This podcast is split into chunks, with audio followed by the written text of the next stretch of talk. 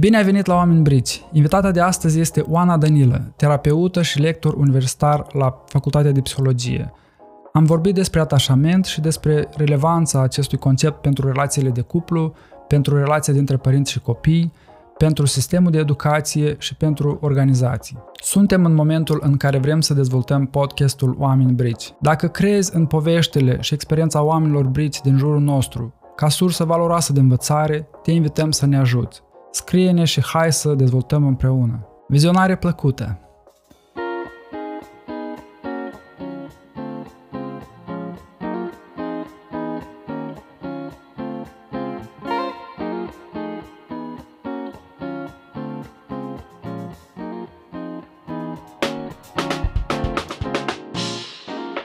Bună, Oana!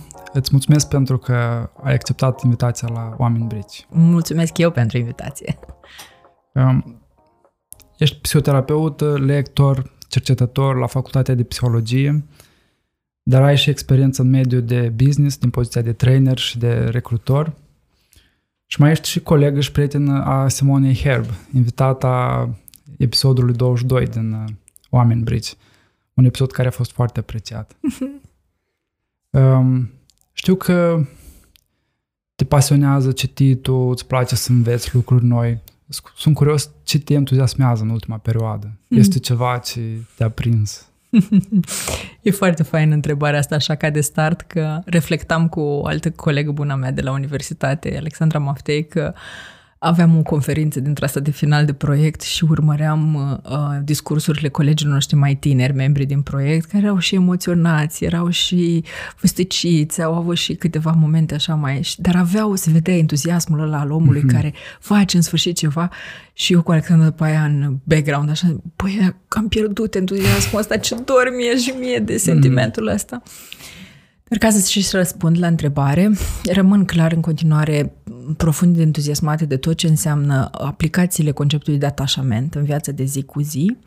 Uh, acum, concret, desfășor și un studiu pe relații de atașament și, de fapt, pe răni de atașament, adică pe momente în mhm. care noi ne punem, să spunem, într-o postură vulnerabilă uh-huh. și fără să-și dea seama partenerul nostru din relație, fie că vorbim de o relație de cuplu, fie că vorbim de o amicieție sau de o relație chiar colegială, um, ne încalcă încrederea aia într-un moment critic pentru noi, într-un moment vulnerabil. Și uite, chiar stăteam și mă uitam că m-a reentuziasmat așa faptul că am, dat, am demarat această, acest studiu. Uh, dar, dar, repet, cred că orice vine legat de aplicațiile relațiilor de atașament în viața de zi cu zi mă va entuziasma mm-hmm. mult și bine. Mm-hmm. Poți povesti mai multe despre studiul ăsta? Mm-hmm. Ce, ce urmăriți? Care este metoda de cercetare? Sigur. E un studiu clasic cu metoda chestionarului, uh-huh. gândit să acopere atât dinamica internă, adică dacă vrei să participi fără să-l cooptezi și pe partenerul tău, o poți face, dar sigur că am urmărit și am încurajat destul de mult să colectăm datele de la ambii. Uh-huh. Îi targetăm în special pe cei, de fapt nu în special, clasic, pe cei care au o relație de cel puțin un an și jumătate, deci uh-huh. sunt uh, relativ stabili în relația lor, fie că e o relație formală, fie că e doar o relație, păi să spunem, în curs de um, cum să-i spunem, de stabilizare uh-huh. și uh, urmărim în special uh, amintiri uh, și raportarea la o amintire a cel puțin un eveniment pe care îl defineam, cum îți spuneam mai adineori, ca rană de atașament. Adică un moment critic din viața de relație în care partea mai vulnerabilă, persoana care, nu știu, a avut un moment sensibil, vulnerabil, s-a simțit uh, înșelată în încrederea și în respectiv în relația, mm-hmm. s-a simțit pusă în pericol, pentru că partenerul n-a sesizat momentul ăla de vulnerabilitate mm-hmm. și a mhm. răspuns uh, invers decât așteptările. Mm-hmm. Clasic, este o tendință să considerăm că rană de atașament este un eveniment care încalcă profund, să spunem, relația. Mm-hmm. Infidelitate, de pildă, da, momente de abandon în relație, de pildă îmbolnăviri și ruperea relației pentru că nu pot fi lângă cineva care este, mm-hmm. nu știu, bolnav de o anumită bolă cronică grea de dus. Dar realitatea arată că, de fapt, rând de atașament pot să fie și evenimente mai, hai să-i spunem, banale sau cotidiene, mm-hmm. dar în care a contat atât de mult pentru cel rănit lipsa de răspuns a partenerului, încât uh, o înregistrează și o taxează, dacă vrei, cu ghilimele de rigoare, o bună bucată de vreme, uh, tocmai mm-hmm. pentru că aveam nevoie de tine și n-ai fost acolo așa cum uh, mm-hmm. aveam nevoie de tine în momentul acela critic. Nu știu, de exemplu, te rog să nu pleci într-o delegație, mm-hmm că am un moment de slăbiciune și cred că o să-mi fie foarte greu fără tine și tu spui, băi, dar e sarcină de lucru, nu pot, nu pot să-mi bat joc așa de, mm-hmm. de delegație. Oamenii ăștia au, au încredere. Și tu, partenerul vulnerabil, spui încă o dată, te rog, nu pleca de data asta, e foarte greu pentru mine mm-hmm. da, să fiu singur, singur în perioada imediat următoare.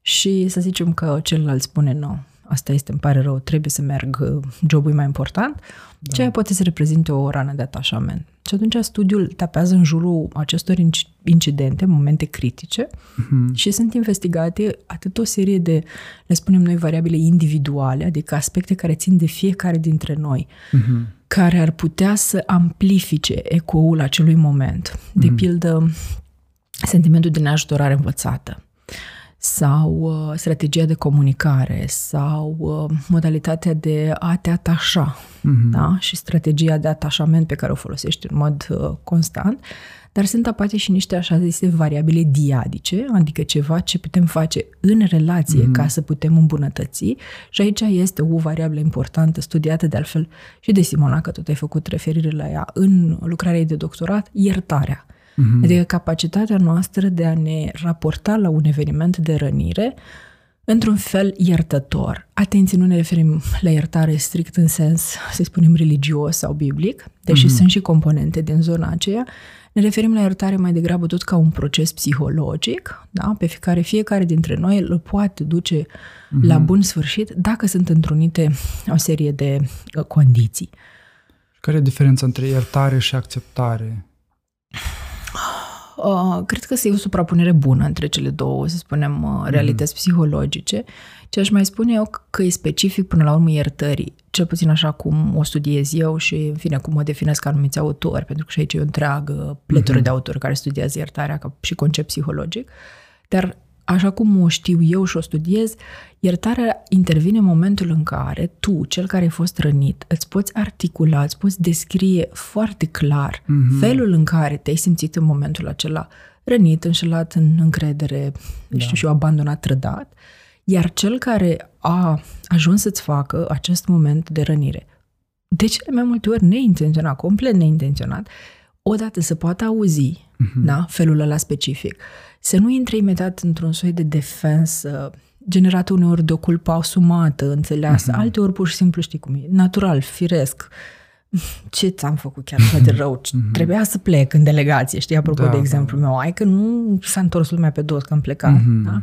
Și în neputința celui ca ofensatorului, cum se denumește el, da? Și de a auzi că totuși s-a întâmplat lucrul ăsta, atunci ce apare un ciclic, de fapt o discuție în care eu îți spun m-a durut și tu îmi spui mm, I'm sorry, da, atâta s-a putut.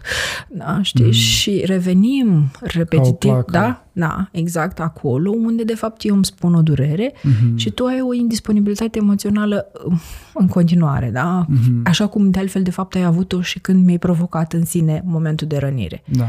Ei bine, dacă reușești să ajungi mm-hmm. în postura, tu cel care, repet, ai fost rănit, să articulezi bine durerea și tu cel care ai rănit să auzi, iertarea, apropo de acceptare, înseamnă că mai avem parte și de un al doilea, să spunem, eveniment important în viața noastră, acela în care nu doar spun ok, mm-hmm.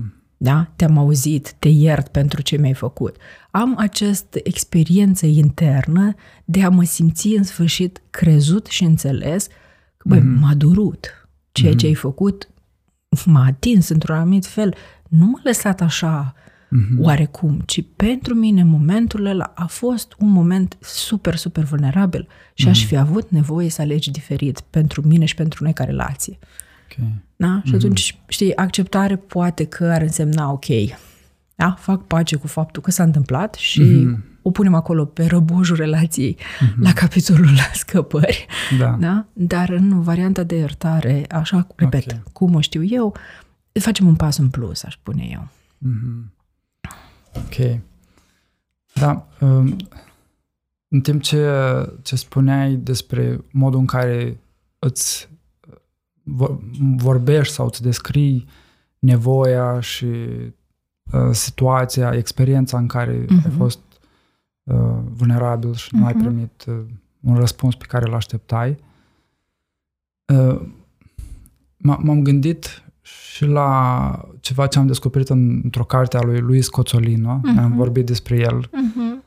Um, modul în care este evaluat uh, forma de atașament a unei persoane, uh-huh. un interviu după care se analizează atât contentul, adică conținutul, ceea ce a spus uh-huh. persoana, cât și modul în care a spus. Dacă o spune de pe o poziție uh, echilibrată, coerentă, uh-huh. fără a fi copleșit emoțional și în același timp fără a minimiza ceea ce s-a întâmplat, asta indică un nivel de atașament uh, sigur. Așa e, așa mm-hmm. e, da, da, da. Da, vezi, mie mi-a luat ceva, îți spuneam și când uh, ne-am conectat un pic uh, și am stabilit un pic despre ce o să povestim, că eu mă cochetez cu teoria atașamentului încă din 2004. Mm-hmm. Și când am făcut ultima dată socoteala cât, de cât timp citesc despre această teorie, a fost așa un sentiment de, măi, oare n-ar fi totuși timpul să, să spun că am gata, am, am epuizat. Mm-hmm. Ori nu, nu cred că am epuizat mm-hmm. și mi-a luat mult să înțeleg că, de fapt, teoria atașamentului este o teorie care evidențiază două realități importante și care conlucrează. Pe de o parte, sistemul de atașament este, de fapt, o, cu lucrare între structuri neuroanatomice, adică pur și simplu centri din creierul nostru care mm-hmm. funcționează împreună și suntem născuți așa, nu există persoane care să nu vină pe pământul ăsta cu acest sistem de atașament mm-hmm. și funcționează împreună, se interconectează ca să ne asigure supraviețuirea biologică, mm-hmm. da? Mhm. Suntem această specie de mamifere care nu se poate descurca singură. Mm-hmm. Dacă da, vine pe lume, bebelușii noștri nu pot supraviețui dacă nu sunt îngrijiți, sprijiniți mm-hmm. din punct de vedere fizic. Da. Dar a doua funcție, aceea care de fapt ne privește pe noi mai mult psihologii, este de supraviețuire psihologică. Mm-hmm. Ori dacă mă întorc la ce spuneai mai adineori, practic uh, o persoană securizată, despre care spunem că are un stil de atașament securizat, este de fapt o persoană care uh, se află la intersecția a două, să spunem, realități interne foarte importante. Pe de o parte, se vede pe sine ca fiind demnă de a fi îngrijită, iubită. Eu se simte ca fiind perceput valoros, valoroasă uh-huh. și, în al doilea rând, are încredere de plină, nu 100%, că nu există așa ceva, mm-hmm. dar mhm. are încredere crescută, de plină, că oamenii vin atunci când îi strici. Mm-hmm. Da? Că poți conta pe ceilalți să-ți vină în întâmpinarea nevoilor. Sigur că asta se creează tot plecând de la nevoile alea biologice, că prima mm-hmm. dată oamenii vin când îi strigi de foame, mm-hmm. de mhm. sete, da? de alte nevoi biologice, dar mai târziu, și nu atât de târziu pe cum am crede, adică până în 18 luni, oamenii vin când îi strigi că ai o, o, un disconfort. Mm-hmm. Adică ai o dificultate emoțională, da? Ori, tu câștigi încrederea, de fapt, încetul cu încetul, că, pe de o parte, disconfortul tău este auzit mm-hmm. și cuiva îi pasă de acel disconfort îndeajuns încât să vină să răspundă, da? Mm-hmm. Ne întoarcem la ce spuneai. Eu sunt capabil să-mi articulez foarte bine ce mi s-a întâmplat. Disconfortul, da. mai mic sau mai mare. Mm-hmm. Pentru că cred pe de o parte că sunt o persoană suficient de valoroasă încât disconfortul meu să fie auzit, mm-hmm. dar mai mult de atâta am și încrederea că odată ce o să-l spun, cuiva o să-i și pese de acest disconfort. Mm-hmm. Da? Nu va rămâne mm-hmm. doar spus în van. Și asta mă face să fiu securizat. Da. Da? Dar e intersecția, încă o dată, între cele două și între viziunea de cât sunt eu de important și mm-hmm. între cât sunt ceilalți de dispuși să-mi audă da. disconfortul. Da? Da. Când oricare din astea două sunt, hai să spunem, puse în pericol sau uh, alterate, modificate, mm-hmm. da? Mhm. avem ceea ce denumim mai degrabă stiluri de atașament nesecurizat. Mm-hmm. Da? Și avem sau o persoană care nu se vede pe ea uh, ca fiind valoroasă, demnă de a fi îngrijită, iubită. Mm-hmm. Da? Sau o persoană care nu are atât de mare încredere spre deloc uh, da. că oamenii vin când îi strigi, sau varianta în care se combină cele două, da? Și avem atașamentul uh, dezorganizat în, în cazul acela. Mm-hmm. Da. Și am văzut asta și în practică, pentru că, deși nu ne cunoșteam, am avut uh, la pre-interviu un moment de conexiune și tu ai putut să împărtășești uh-huh. din experiența ta personală, din mariaj, din divorț, uh, da, dintr-o poziție calmă, poate și mm, da, bănuiesc și cu un sentiment de regret, Așa de frustrare, dar asumat, Așa coerent și Așa da, Așa. am și simțit Așa ceea ce spui. Știi cum e? Îmi place din când în când să cred că viața mea a adus în față oameni securizați care m-au mm. tras mai spre lumina securizării pentru că Uh, teoria atașamentului asta spune șansa oamenilor care au plecat la drum cu stiluri de atașament nesecurizat din vari pricini. Nu îi condamnăm neapărat pe primii mm-hmm. îngrijitori, dar uite așa a fost viața lor și și-au dezvoltat mai degrabă strategii, stiluri și respectiv strategii de atașament nesecurizat. Ei, șansa oamenilor acelora este să cunoască în viața lor oameni cu stil de atașament securizat care așa eufemistic spus îi trag spre lumină. Da? Mm-hmm. Și eu cred că am fost de ajuns de norocoasă și Dumnezeu a avut grijă de mine să-mi aducă oameni securizați care m-au tras spre mm-hmm. lumină. Altfel, eu sunt un evitant în bază. și mă mai lupt cu asta din când în când. Da, da, Dar da, da când, da. când se creează contextul potrivit, uh, trag așa spre securizare cât de mm. mult pot. Da, ascultam o înregistrare cu tine la Teach for Romania mm-hmm. și acolo povesteai că mama ta trebuie să revină repede la, la serviciu, mm-hmm. ai fost lăsat cu o bunică care avea treabă, animale, mhm. pământuri mm-hmm. și te lăsa în uh, pătuț uh, cu jucării și cărți, cărțile exact. au devenit o supapă. Exact, exact, așa și, și, și la mine a fost într-un fel na, așa era contextul. A, exact, exact, exact. Da, și am, m-am conectat ai cu fost, povestea ta. Ai fost în aceeași poveste, da, mm-hmm. da. Cred că suntem mulți pe anumite generații, desigur, da. da? Produsele unor părinți care n-au avut un control decât să revină foarte repede la lucru, pentru că erau condiționați de sistem. Mm-hmm. Și atunci uh, substitutele de atașament, în cazul meu bunica, probabil și în cazul tău la fel, ori sau oricine altcineva, au făcut și ei o treabă cât de bun au putut. Da. da? Dar realitatea face ca, într-adevăr, să fie fost mai puțină educație în direcția aceasta pe anumite generații de părinți și, vezi, generații după generații după generații nu facem altceva decât să purtăm bagajul acestei mm-hmm. indisponibilități parțiale, cel puțin, dacă nu totale, emoționale, în perioada critică, respectiv între 6 și 18 luni. Adică mm-hmm. în perioada aia în care bebelușul absoarbe cu toată ființa sa aceste două tipuri de mesaje, știi? sunt suficient de drăguț mm-hmm. și de uh, iubibil încât să vină oamenii și să aibă grijă de mine. Nu doar să mă hrănească, dar să-mi vadă uh, diversele surse de disconfort mm-hmm. și oamenii vin că ne strici, da. Plecând de la exemplu ăla, eu dau mereu în cursurile mele exemplu că eu am strigat probabil o vreme, știi? Mm-hmm. Dar cum nu era cine să vină și nu neapărat pentru că nu-și dorea, ci pentru că era împărțită draga de ea și între sarcinile din gospodărie și între mine, la un moment dat am abandonat și ce am început? Am început să rup cărți, să mă zgâlesc. Legenda spune despre mine că de atunci eram profesoară. Eu glumesc de fiecare dată și spun că legenda, dragă de ea, spune ce au vrut ei să-și spună în momentul mm-hmm. respectiv. Realitatea era că eram un copil speriat și singur mm-hmm. care se temea profund, care nu își putea explica și nu se putea regla. Ca atare, încetul cu încetul, am abandonat eu să mă strig.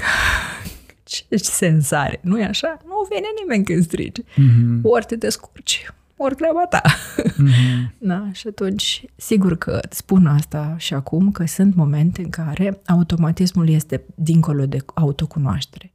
Eu am învățat să-mi recunosc patternul, am învățat să detectez momentul când trec un pic dincolo de limită și când, deși cognitiv îmi spun hai că nu e ok așa, hai că e mai eficient să te conectezi cu oamenii, mm-hmm. stay on the light, da, stai, stai că, du-te către lumină, nu, nu, nu intra în întuneric. Sunt momente în care automatismul e peste, da? adică mm-hmm. s-a scris o rețea neuronală îndeajuns, de viguroasă și de puternică și atunci când depășesc cu o anumită intensitate de pericol, creierul meu știe să se descurce singur. Nu uh-huh. sun, sunt în pată, lată, mi-ar trebui o pastilă de la farmacie. Nu, no. azi că acum ai bringo, Doamne ajută, ți aduce bringo, medicamentul Sursa la ușă. de ajutor. da. Și am suficient de mulți prieteni care sunt mm-hmm. necăjiți că, bă, n-ai putut și tu să dai un telefon să spui că ai nevoie de un medicament. Dar nu, acolo creierul merge pe ce? Pe pilot automat, merge pe... Mm-hmm. Probabil ceea ce am învățat atunci foarte, foarte devreme, până în mm-hmm. 18 luni. Mm-hmm. Deci asta este parte din memoria implicită. Corect. Nu din memoria uh, explicită, ceea Corect. ce ținem noi minte. Corect. Um, sunt niște rețele neuronale care se scriu în acea perioadă uh, pe baza interacțiunilor, probabil a miilor de interacțiuni. Corect.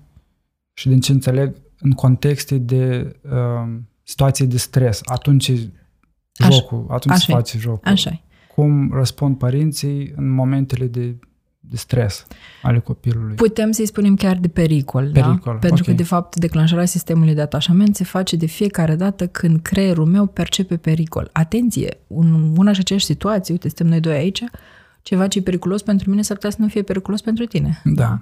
Și atunci sistemul meu de atașament uh, se declanșează, al tău rămâne cât mm-hmm. se mhm. poate de, hai să spunem, inactiv. Da? da. Mm-hmm. Uh, e vorba despre o percepție. Prin urmare, asta... Subiectivă. Da, exact, mm. foarte subiectivă. Asta face ca de multe ori, mai târziu și în viața, să spunem, de adult, dar chiar și în interacțiuni adult-copil, să apară situațiile astea de e neverosibil pentru mine, nu are sens, de ce să panichează așa?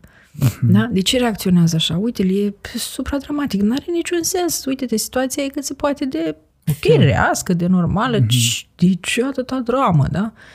Ori în ăla e momentul în care, de fapt, noi ce facem? Ne punem la lucru, cum e și normal, propriul nostru sistem de referință. Da? Da. În sistemul meu de referință și pe resursele mele de acum, că și asta e o chestie importantă, sunt odihnit, sunt mm-hmm. în regulă, am avut o zi bună, mm, pericol poate mediu sau scăzut, da? Mm-hmm. Sunt, schimbăm rolurile, sunt cu tine, tu ești obosit, poate ești într-o situație în care îți lipsesc o parte din resurse, mm-hmm. ai vrea să faci orice altceva numai aici să nu fii, vei cota vei, te vei raporta la situație ca la una foarte, foarte periculoasă. Uh-huh. Și atunci eu dacă intru pe sistemul meu propriu de referință și mă uit la reacția ta, voi judeca, da, prin uh-huh. propriul sistem de referință, uite și tu, ce cu Igor, ce se întâmplă, Dumnezeule? E o situație atât de... Uh-huh. Dacă mai adăugăm și componenta de gen în poveste, nu? O să pot să mă duc în judecăți de valoare și mai profunde. Uh-huh. Și tu la Igor mă așteptam să fie un bărbat mai uh, uh, stabil, mai pe picioarele uh-huh. lui. Nu, uite ce, ce, ce simplu uh, s-a destabilizat. S-a destabilizat, uh-huh. exact. Dar ăla e momentul în care în același timp eu vin și spun că tot sistemul de atașament este de fapt activ Uh-huh. Da? Chiar dacă nu atât de uh, conștient, pentru că eu percep uh, distresul tău, da. Da? Percep uh, faptul că tu ai intrat într-o zonă de disconfort da. și asta îmi lansează automat mie, da? Tot uh-huh. sistemul de atașament în execuție, pentru că noi suntem aici împreună într-o formă de relație, da? Uh-huh. Eu am obligatoriu, din momentul acela, să spunem dacă relația asta are un, un minim de semnificat pentru mine, o responsabilitate, să spunem, în raport mm-hmm. cu mhm. tine, da? Nu mm-hmm. pot să rămân complet, uh, uh, cum să spunem, uh, uh, neatentă, da? Indiferentă. da? Indiferentă, da, indiferentă. Mm-hmm. Și atunci, dacă îmi pasă de relația asta, dacă e o relație care contează pentru mine și eu vreau uh, să-ți fiu alături, automat sistemul meu de atașament mm-hmm. se activează și el și zice, ok, ce facem acum? Cum răspundem?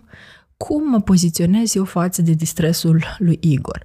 Am capacitatea să devin empatică și să fiu emoțional disponibilă pentru el sau mă protejez, pentru mm-hmm. că asta îmi spune mie automatismul meu uh, și strategia mea obișnuită de reglare și atunci ce fac? Îți minimizez, mm-hmm. îți invalidez experiența, intru poate în cel mai bun caz într-o instanță simpatetică, nu empatică, încep mm-hmm. să zic, hai mai Igor, hai că nu e așa de grav, hai, hai privește lucrurile uh, din perspectiva mea, uite, e, e totul în regulă, da? Mm-hmm. Și atunci ce fac? De fapt, în momentul ăla uh, îți provoc o dublă experiență, da? Uh, negativă, pentru că tu aveai deja sistemul de atașament activat și ai perceput pericolul da. și am în plus vin eu cu care teoretic ești într-o oarecare formă de relație și îți spun uite-te și tu la tine cum reacționezi, mm-hmm. da? Mhm. Și suprascriu în momentul ăla. Suprascriu pericolul inițial. Deja nu mai este despre orice ai perceput tu ca fiind mm-hmm. periculos, este despre pericolul faptului că, uite-te aici, ești conectat cu un om care te invalidează.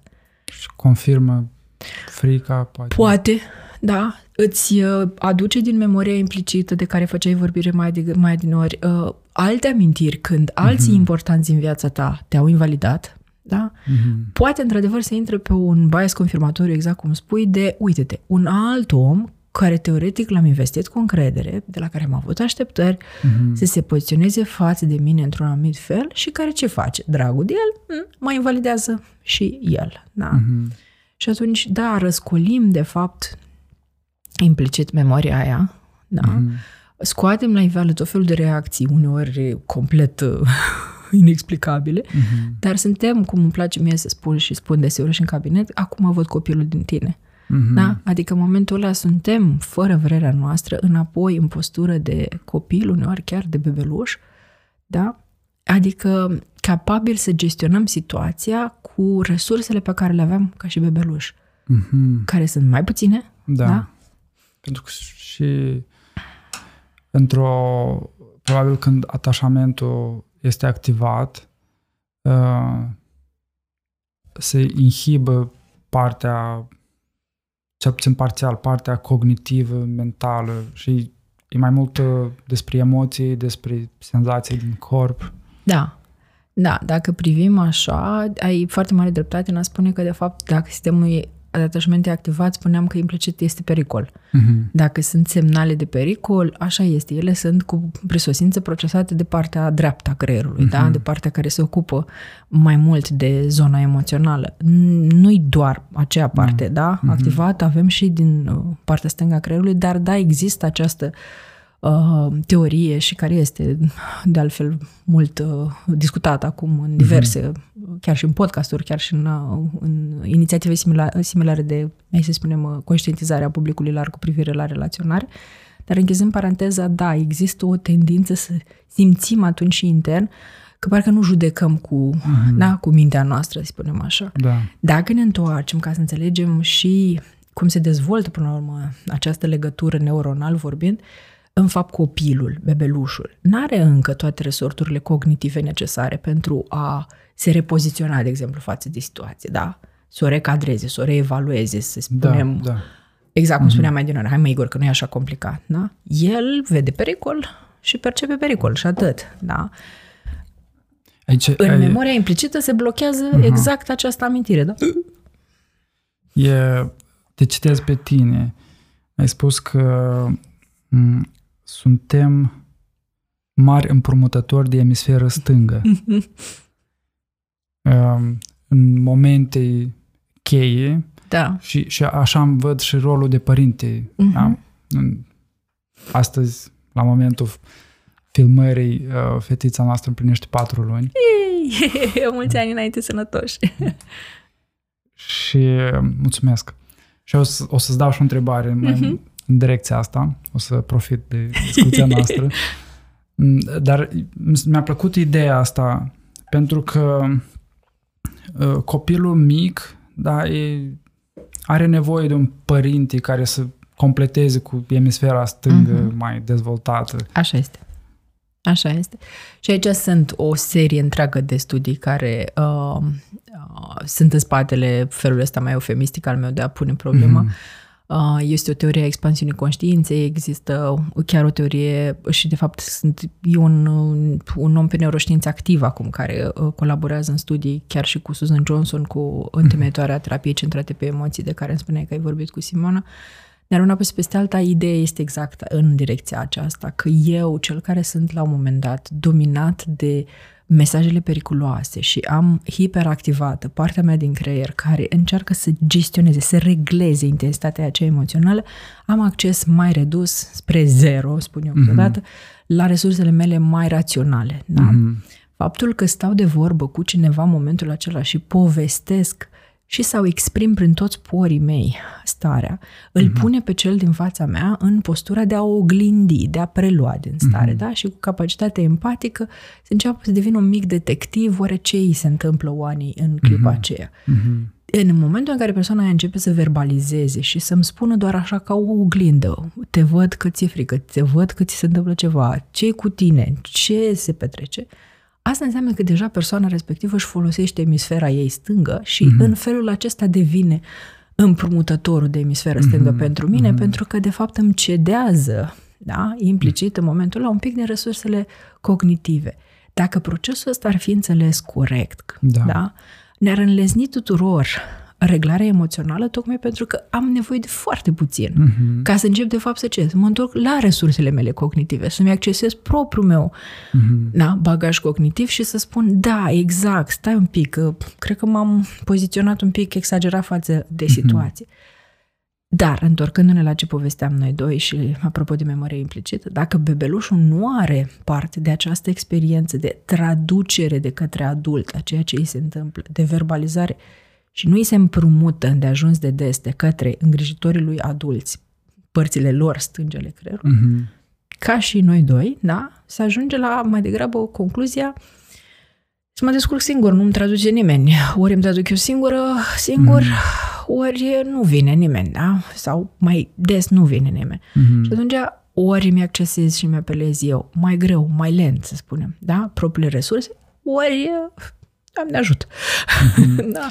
Aici putem introduce și stilurile de atașament. Exact. Ca să clarificăm. Exact. exact. Pentru că, de fapt, în varianta în care ne aflăm noi doi, spuneam mm-hmm. că mhm. este o, mai degrabă un stil de atașament evitant, mm-hmm. în care, de fapt, ce am învățat? Am învățat să punem foarte mare distanță, mm-hmm. atât între noi și alții, dar și mai ales față de propriile trăiri emoționale. Da. Adică le gestionăm prin a ne preface că nu sunt acolo, mm-hmm. prin a le îngheți, în a le împinge înapoi, mm-hmm. în a le mhm.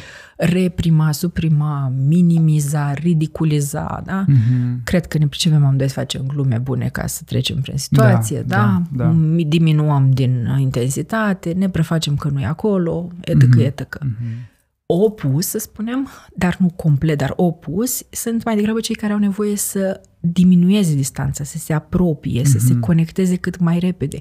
Aceștia vor fi oameni care de regulă vor spune foarte repede, așa mi îmi place să-i descriu mm-hmm. uh, ca niște pepsiuri care răbufnesc, da? Mm-hmm. Și la scurt timp după ce au răbufnit și și-au exprimat, uh, par să se regleze mai ușor. Nu e chiar așa, în realitate mm-hmm. nu e chiar așa, dar cert este că reducând distanța, verbalizând, nu suprimând, nu reprimând, mm-hmm. stilul de atașament de tip anxios, mm-hmm. da, are de fapt o, alt, o altă încercare disperată de reglare uh, emoțională. Da? Mm-hmm.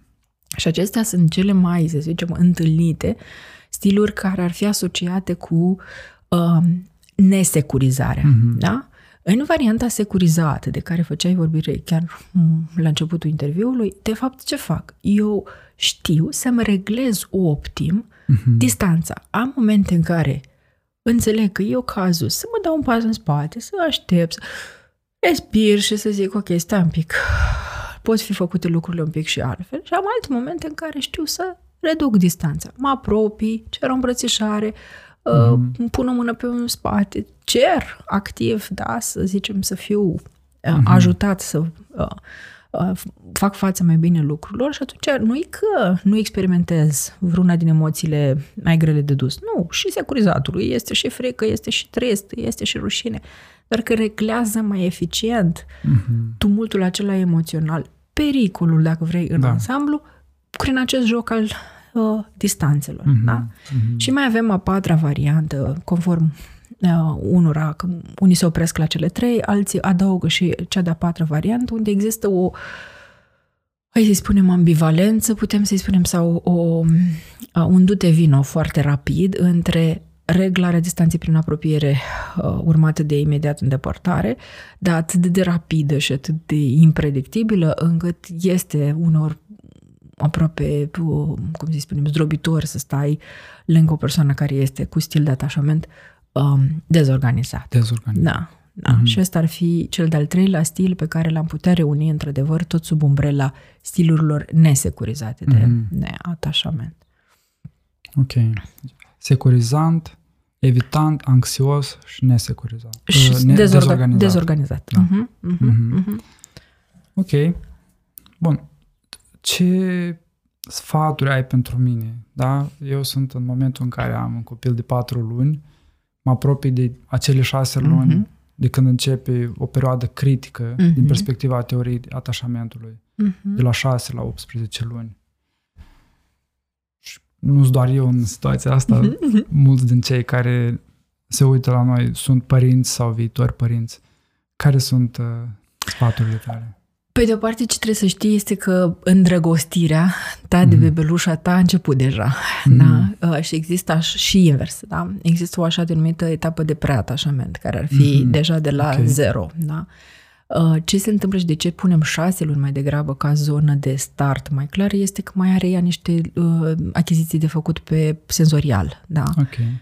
Uh, până când se clarifică toate lucrurile și vede și focalizează, uh-huh. aude și recunoaște, începe să facă distinție, dar ea mai câștigă niște lucruri ca să înceapă să facă clar distinția și olfactiv uh-huh. și senzorial din toate punctele de vedere, da? între tine, de pildă, și soția ta sau orice alt îngrijitor care mai vine în contact. Din momentul în care declanșăm efectiv procesul de, de fapt, uh, scriere din ce în ce mai clară a rețelelor neuronale, întărire a lor, borna numărul unu în dezvoltarea normativă a atașamentului este contactul fizic.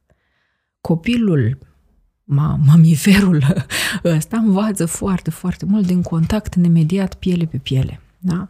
Așa încât prima modalitate de reglare corectă, sănătoasă a copilului este să-l atingem, da? Uh-huh. Cum? Uh, repet, uh, cu uh, contact ingent, suprafață mare de piele pe piele, da? Uh-huh. De aceea alăptarea de pildă. Dar inclusiv alăp, alăptatul cu biberon se poate face în continuare copilul așezat pe pieptul mamei sau a tatălui, chiar și când hrănește tata cu, nu știu, biberon din lapte de sân, da? da pus cu pompa în frigider, da? Uh-huh. Chiar și acolo, tu poți să alegi dacă ți-e rândul să-ți vină să o hrănești, de ce? Să-ți dezvelești un pic pieptul, să dezvelești ce pe ea și ea să asocieze, de fapt, grija, uh-huh. da? Cu contact fizic. Urmat apoi că atunci când apar momentele alea de disconfort specifice, orice, da? Orice, de la mi-e foame, mi-e sete, mă doare ceva și ea nu o să știe să-ți spună, da? da. La orice, până la urmă, plictiseală, da? Uh-huh să, să vină acest prim răspuns, da? Hai să și ating, da? Hai mm-hmm. să mhm. și primești o, în afară de vocea care ar putea să fie calmă, dar asiguratorie, mm-hmm. curioasă, ce se întâmplă, da? O, ce e puțit fetița, mm-hmm. prințesa salutate, îmi imaginez. Da, mm-hmm. dar nu numai asta, da? Nu doar vocea, nu doar privirea caldă, mm-hmm. nu mhm. doar stabilirea contactului vizual, care toate sunt elemente importante, ci să existe și o, o, un contact. contact fizic, da?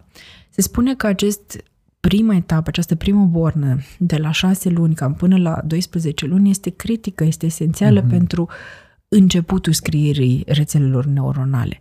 Noi nu ne dorim un copil dependent, că asta e una dintre temele cele mai frecvente care apar în întrebările atât al părinților cât și a educatorilor și mm-hmm. altora. A, dar îl fac în felul ăsta să fie dependent, o să stea numai de mm-hmm. fusta sau de mănunțea mea.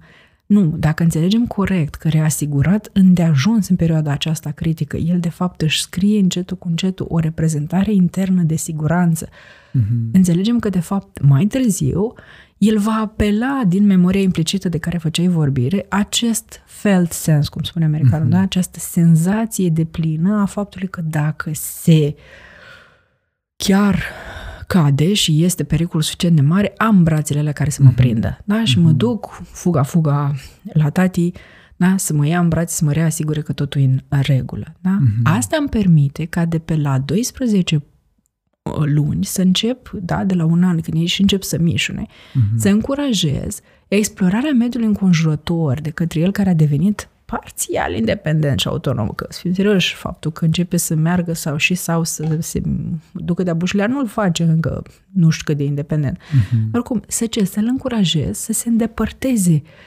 de uh-huh. proximitatea asta de siguranță fizică imediată uh-huh. și să exploreze, da? Să se ducă și un pic mai departe de mine. Dar cum? Având această garanție că dacă îi s-a întâmplat orice, nu? Ești acolo în proximitate și vine tati imediat dacă este mm-hmm. cazul, da? Dar, Pericol. Da. Exact, dacă mm-hmm. nu te poți descurca.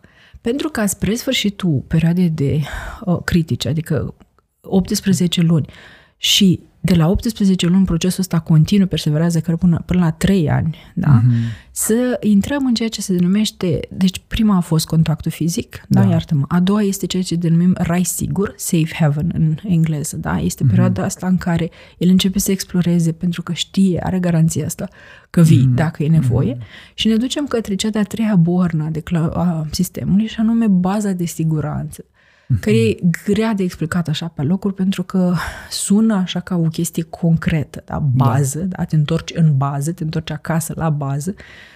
Ea are și componenta asta de, să zicem, uh, reper uh, fizic, concret, dar mm-hmm. e mai mhm. mult de atât. E, de fapt, o structură mentală, e un întreg model mental. Baza mea de siguranță este suma tuturor senzațiilor pe care le-am trăit în astea, da? Trei ani. În, în ăștia trei ani aproape, da, da, până la trei ani, uh, în momentul în care m-am simțit protejat, îngrijit, valoros mm. și încrezător că oamenii vin. Da, și atunci îmi creez această reprezentare internă mai degrabă, pe care pot ulterior să o scot într-adevăr din memorie și să spun când, obiectiv vorbind, nu pot fi în proximitatea unei figuri de atașament importante, uh-huh. da? și bebelușul tău devenit copiluț se va duce la grădiniță, da? va merge la școală, va interacționa da. cu străini, nu va putea fi non-stop lângă tati și lângă mami. Dar în momente critice de pericol intens, ea va scoate de acolo din memorie, da? Cum ar fi dacă ar fi tati acum? A, și bine s-ar simți brațele lui tati și m-ar strânge puternic și mi-ar spune, hai, e ok, da? E în regulă, un ești în siguranță. siguranță. Da, da, da. Și îl va putea apela, da, mm-hmm. în, din ce în ce mai conștient, la nevoie, cum ar veni, da? Mm-hmm. Dacă această reprezentare de siguranță nu se formează, ne întoarcem la discuția noastră inițială, n-ai ce să apelezi, da? Mm-hmm. Nu există, nu există acest reper de, de ar fi aici cineva important, m-ar da. ajuta, m-ar regla brațile alea, m-ar strânge și m-ar reasigura. Și ne descurcăm și fără el dar mai puțin eficient. Netflix, Encil, alcool și alte Altfel metode. De, tot felul de substitute, da, corect. Mm-hmm. Este și asta un, o, o altă parte mai puțin plăcută a poveștii, că, într-adevăr, în încercarea noastră de a um, regla, putem să substituim și să substituim încetul cu încetul către o zonă de adicție, da? Mm-hmm. de dependență, de... Acum știi cum e Netflix-ul dintre toate, poate să fie mai puțin periculoase, da. da, da. Sunt altele care știm bine că vin la pachet și cu alte efecte nocive. Mm-hmm. Alcool, droguri, tot felul de da. alte dependențe nesănătoase. Mulțumesc! Mm. Mulțumesc! Uh, am să țin cont de, de ceea ce îmi spui.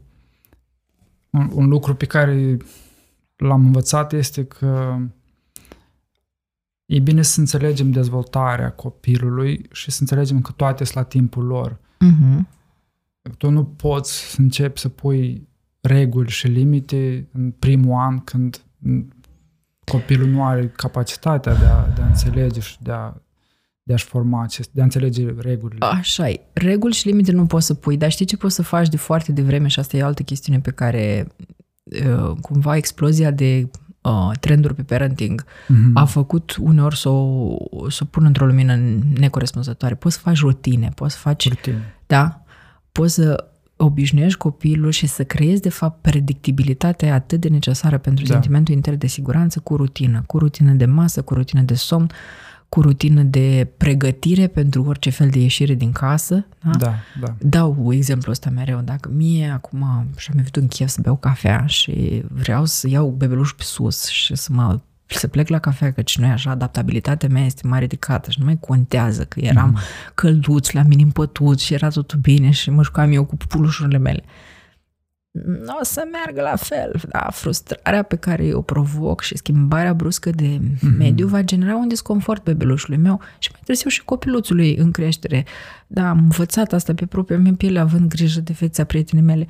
Nu puteam să-i spun chiar că acum plecăm la mall, da? Mm-hmm. Pentru că nu era atât de simplu pentru ea să integreze schimbarea. Și atunci mm-hmm. începea, o, dar nu vreau, o, dar nu știu cum să mă îmbracă, dar depinde de vârstă, da?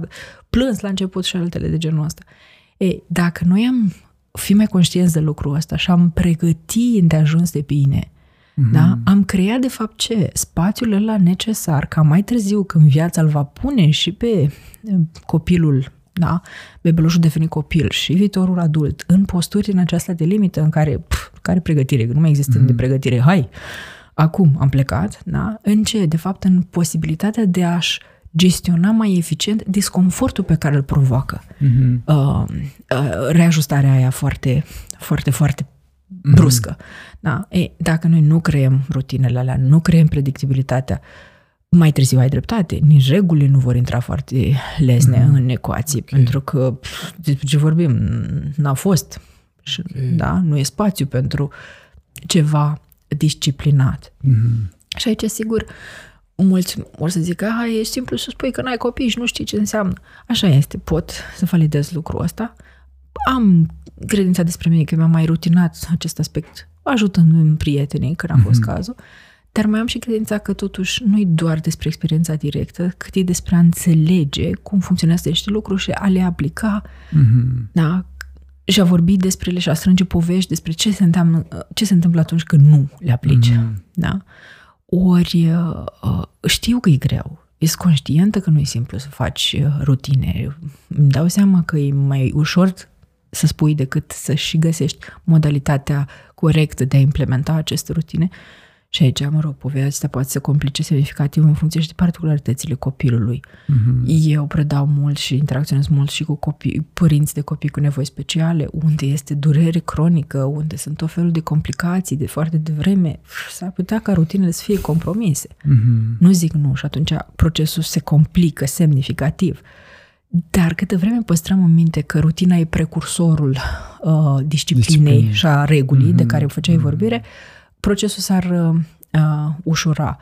În fapt, și cu asta mă opresc, să-ți răspund la asta, e despre a avea mereu în minte că trebuie să fie lucrurile cât se poate de predictibile. Mm-hmm. Da? Să anticipezi cât de mult se poate, uh, cât de mult se poate, că nu există mm-hmm. control 100%, da? dar cât de mult se poate, ce urmează să se întâmple. Mm-hmm. Wow. Da. E un insight foarte valoros. Rutinele sunt precursorul disciplinei. E o bază pe care mm-hmm. poți construi Corect. reguli și disciplină. uh, și poți să începi să faci asta chiar din momentul nașterii. Sigur. Mm-hmm. Sigur. Ok. Sigur. Și care ajută din punctul meu de vedere și pe cei doi îngrijitori. Mm-hmm. Că și asta e o poveste, știi, până la urmă, indisponibilitatea uneori a părinților sau îngrijitorilor copilului ține de fapt și de suferințele celor doi adulți sau mm-hmm. X adulți care au grijă de copii și nimeni nu îi întreabă sau prea puțin, aș spune eu, la noi, da, a, tind să cred că și în alte părți. Suficient de des pe cei doi proaspăt părinți în primul an de zile, cum vă este? Eu... Cum stai cu somnul, Igor? Cum stai să, cu disconfortul? O să fiu mult, mult mai empatic și grijuliu cu, cu părinții acum. Odată ce ai trecut prin asta, da. Mi-aduc aminte eu cum mă duceam în ospății la uh-huh. proaspeți părinți și ce așteptări aveam uh-huh. eu. Da, da, nu să, să fie... Să fie prezent, să fie nu știu cum. Da, da, acum mi-am schimbat atitudinea. Da, da. Uh-huh. Și atunci, de fapt, știi cum e rutina, din punctul meu de vedere, este esențială să fie implementată și pentru ajutorarea mm-hmm. îngrijitorilor. Și aici, sigur că intervine și bucățica asta problematică, dacă sunt mai mulți îngrijitori, dacă situația cumva obligă pe cei doi să, nu știu, apeleze poate și la o bonă sau la o bunică și mai vine și, nu știu, care tanti Maricica care mm-hmm. ajută din colț cu, nu știu, altă chestiune. Toate astea fac că, de fapt, pf, rutina să trebuiască foarte bine înțeleasă de ca toate acceptată. părțile implicate, exact, și mm-hmm. respectată și aplicată cu aceeași sfințenie, mm-hmm. ori acolo începe o sarabandă întreagă, că și nu e așa. Bunica știa mai bine, lasă că a crescut ea copii înaintea voastră și mm-hmm. zic acum, da, și mm-hmm. nu mai știu care face altfel. Uh, și uite așa, de fapt, se creează terenul minat pentru impredictibilitate sau mai degrabă pentru inconstanță și inconsistență. Mm-hmm. Dușmanii cei mai mari ai creierului în formare. În, mm-hmm. în teoria atașamentului se punctează destul de mult că, de fapt, stilul ăla dezorganizat de care povesteam, care putea fi cel mai mm-hmm. problematic, se naște foarte mult în mediile de inconstanță, da? unde mm-hmm. e mare discrepanță între stilurile de îngrijire Nu discutăm despre dezorganizare doar în familie, cum s-a spus la început, doar în familiile care sunt complet indisponibile emoțional sau unde este multă tensiune, violență, știu și eu, consum abuz. de alcool, abuz. Mm-hmm. Nu, discutăm despre sistem de, de atașament dezorganizat și în momentul în care am părinți prezenți, fizic vorbind, sunt acolo, îngrijitori multipli, dar atât de diferiți, mm-hmm. de inconsistenți și poate chiar de la o zi la alta de, mm-hmm. da, de diferiți, încât, de fapt, creierașul ăla primește mesaje mixte în mod permanent. Mm-hmm. Al strig vine, răspunde într-un, într-un anumit fel, mâine strig, nu mai vine sau vine și răspunde în alt fel. Mm-hmm. Um,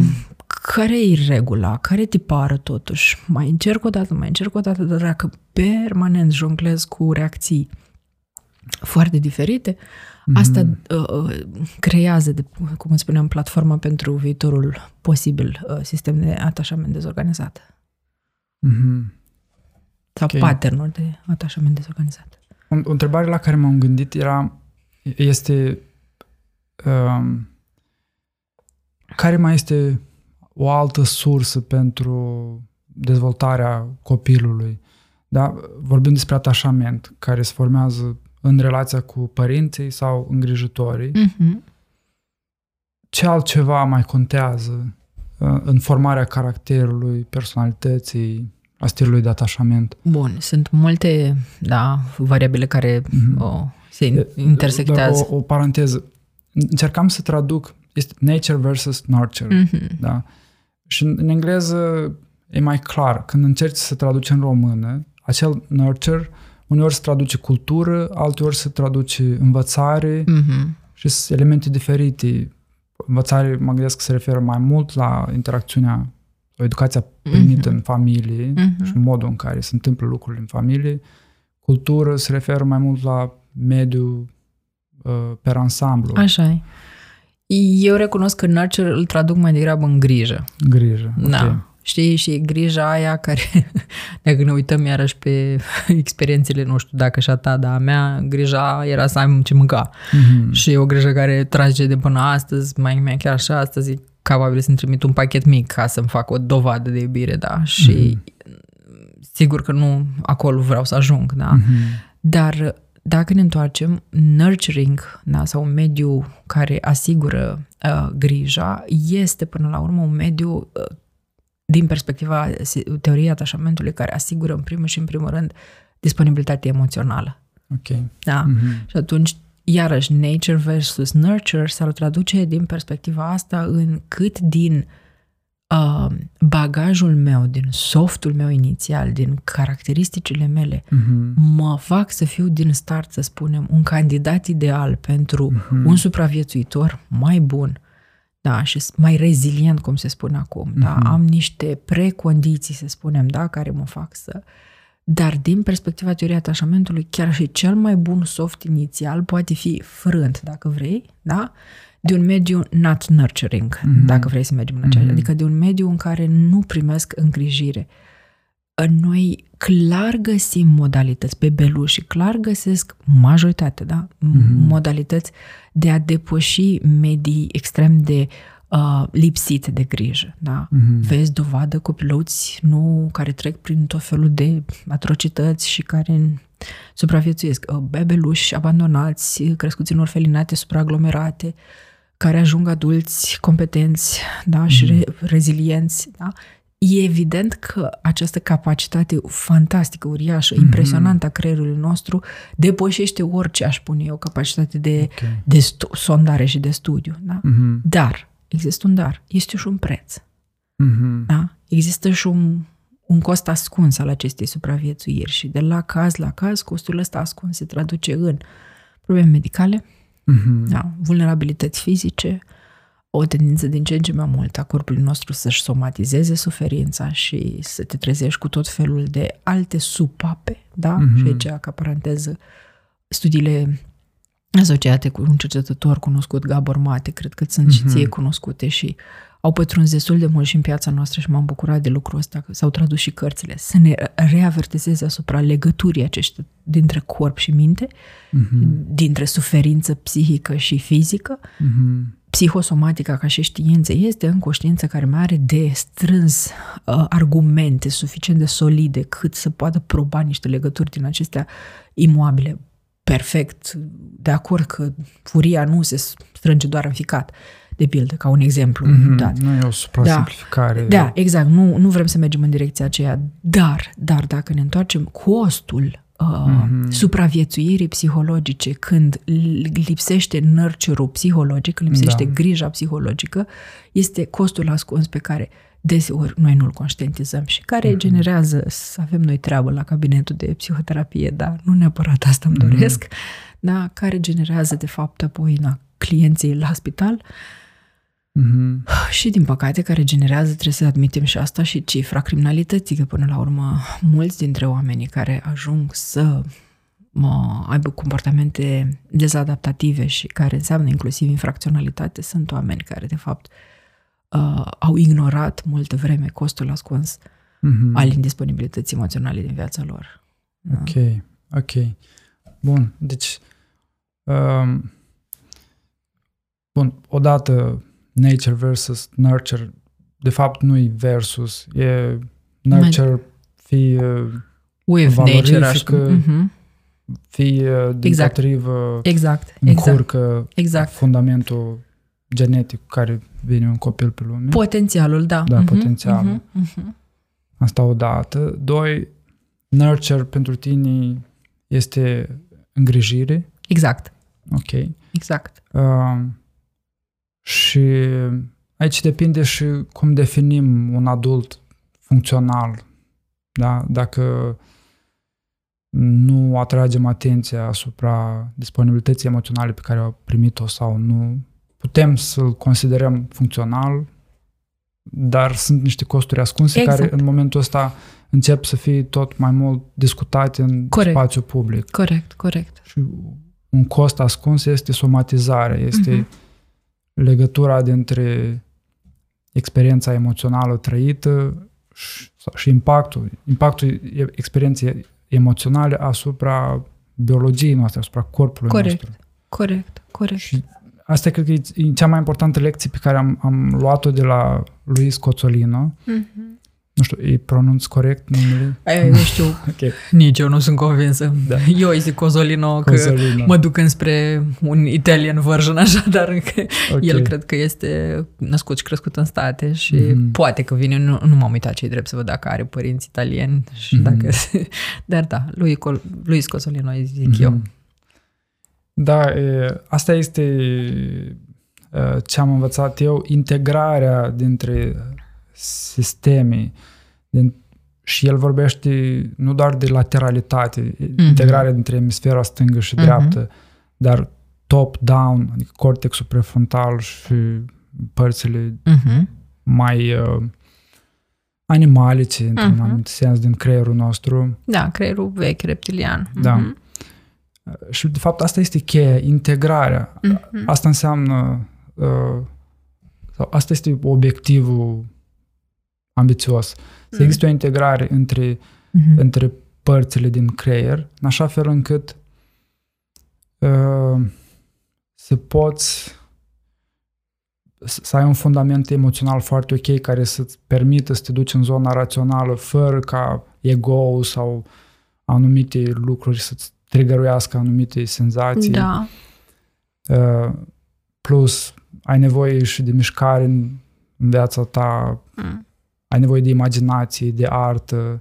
Corect. E, eu dup- după ce am citit cartea asta, ca părinte, parte din filozofia mea ca părinte a intrat și partea asta de, de a integra în mod obligatoriu ceva din artă, ceva din sport, relațiile și Mhm. partea asta emoțională, natura și de a mă îndepărta de tendința multor părinți de a merge exclusiv pe partea mentală, să învețe cât mai multe limbi străine, să facă cât mai Mhm. multe ore adăugătoare de matematică, Mhm. tot ce înseamnă sfera asta rațională. Da, da. Cred că te gândești destul de mult și în, în ideea de inteligențe multiple, care la Mhm. fel e o poveste relativ mai nouă față de descoperirea inteligenței cele, hai să spunem, cognitive clasice. Da, da, da. Dar cred că ce mai aud la tine implicit este și un soi de a pune lentila pe ideea de a integra, într-adevăr, foarte bine raționalul cu emoționalul, tocmai pentru a ne feri de posibilitatea costurilor acelora ascunse. Mm-hmm, Ori mm-hmm. vezi, aici este o altă întreagă, să spunem, uh, viziune, mm-hmm.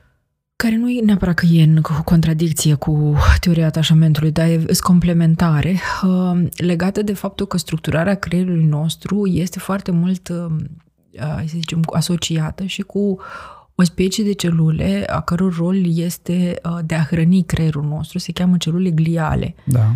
Și uh, sunt câteva uh, studii în direcția uh, asociative, e adevărat, cel puțin cele pe care le-am citit mm-hmm. eu, poate că sunt alții care au mers mai în profunzime, dar care tind să arate o asociere între uh, un creier pe că, suprafața căruia există un număr mai mare de astfel de celule trofice gliale este un creier care obișnuiește să facă conexiuni mai rapid și este da. genul de structurare de creier da, care fires up, cum se spune, exact. da? Oamenii care ar fi, din perspectiva psihologiei naive, mai intuitivi aparent, știi? Sunt da. cei care sunt foarte rapizi mm. în, în gândire și în asocieri. Așa sunt niște oameni valoroși pe un anumit tip de sarcină și de rol pentru mm-hmm. rapiditatea uh, asocierilor, dar sunt oameni care le scapă lucruri, mm-hmm. da? Uh, care nu pot fi puși pe sarcini mai uh, de profunzime, mai repetitive și atunci avem în egală măsură nevoie de o mm-hmm. altă structură de creier pe care din nou, asociativ vorbind, se pare că ar fi mai puține astfel de celule trofice mm-hmm. și care sunt oamenii mai specializați. Mm-hmm. Este o tendință să ne gândim în special la bărbați în direcția asta, mm-hmm. dar nu, sunt suficient de mulți bărbați intuitivi și femei specializate, să spunem, mm-hmm. da, dacă mm-hmm. păstrăm dihotomia asta, dar care înseamnă de fapt ce? O tot așa o poziționare, dacă vrei, pe o axă, pe un continuum între da. oamenii care analizează în ansamblu, în context, mm-hmm Uh, fac foarte rapid conexiuni, legături și văd imaginea big picture, cum se mm-hmm, spune, da, mm-hmm. uh, și fac foarte rapid conexiuni valoroși, repet, pentru un anumit tip de analiză, dar care ar trebui să lucreze cod la cod cu oamenii din capătul celălalt aspectului, care sunt oameni un pic mai um, bujare, am spune, da? Mm-hmm. Sau mai centrați pe anumite aspecte, care merg în profunzime, care se sizează, de care avem nevoie pentru alte tipuri de sarcini. Da. da? Și atunci eu aș spune că e faină ideea ta de a o încuraja, de a crea mai degrabă oportunitatea mm-hmm. decât obligativitatea. Da.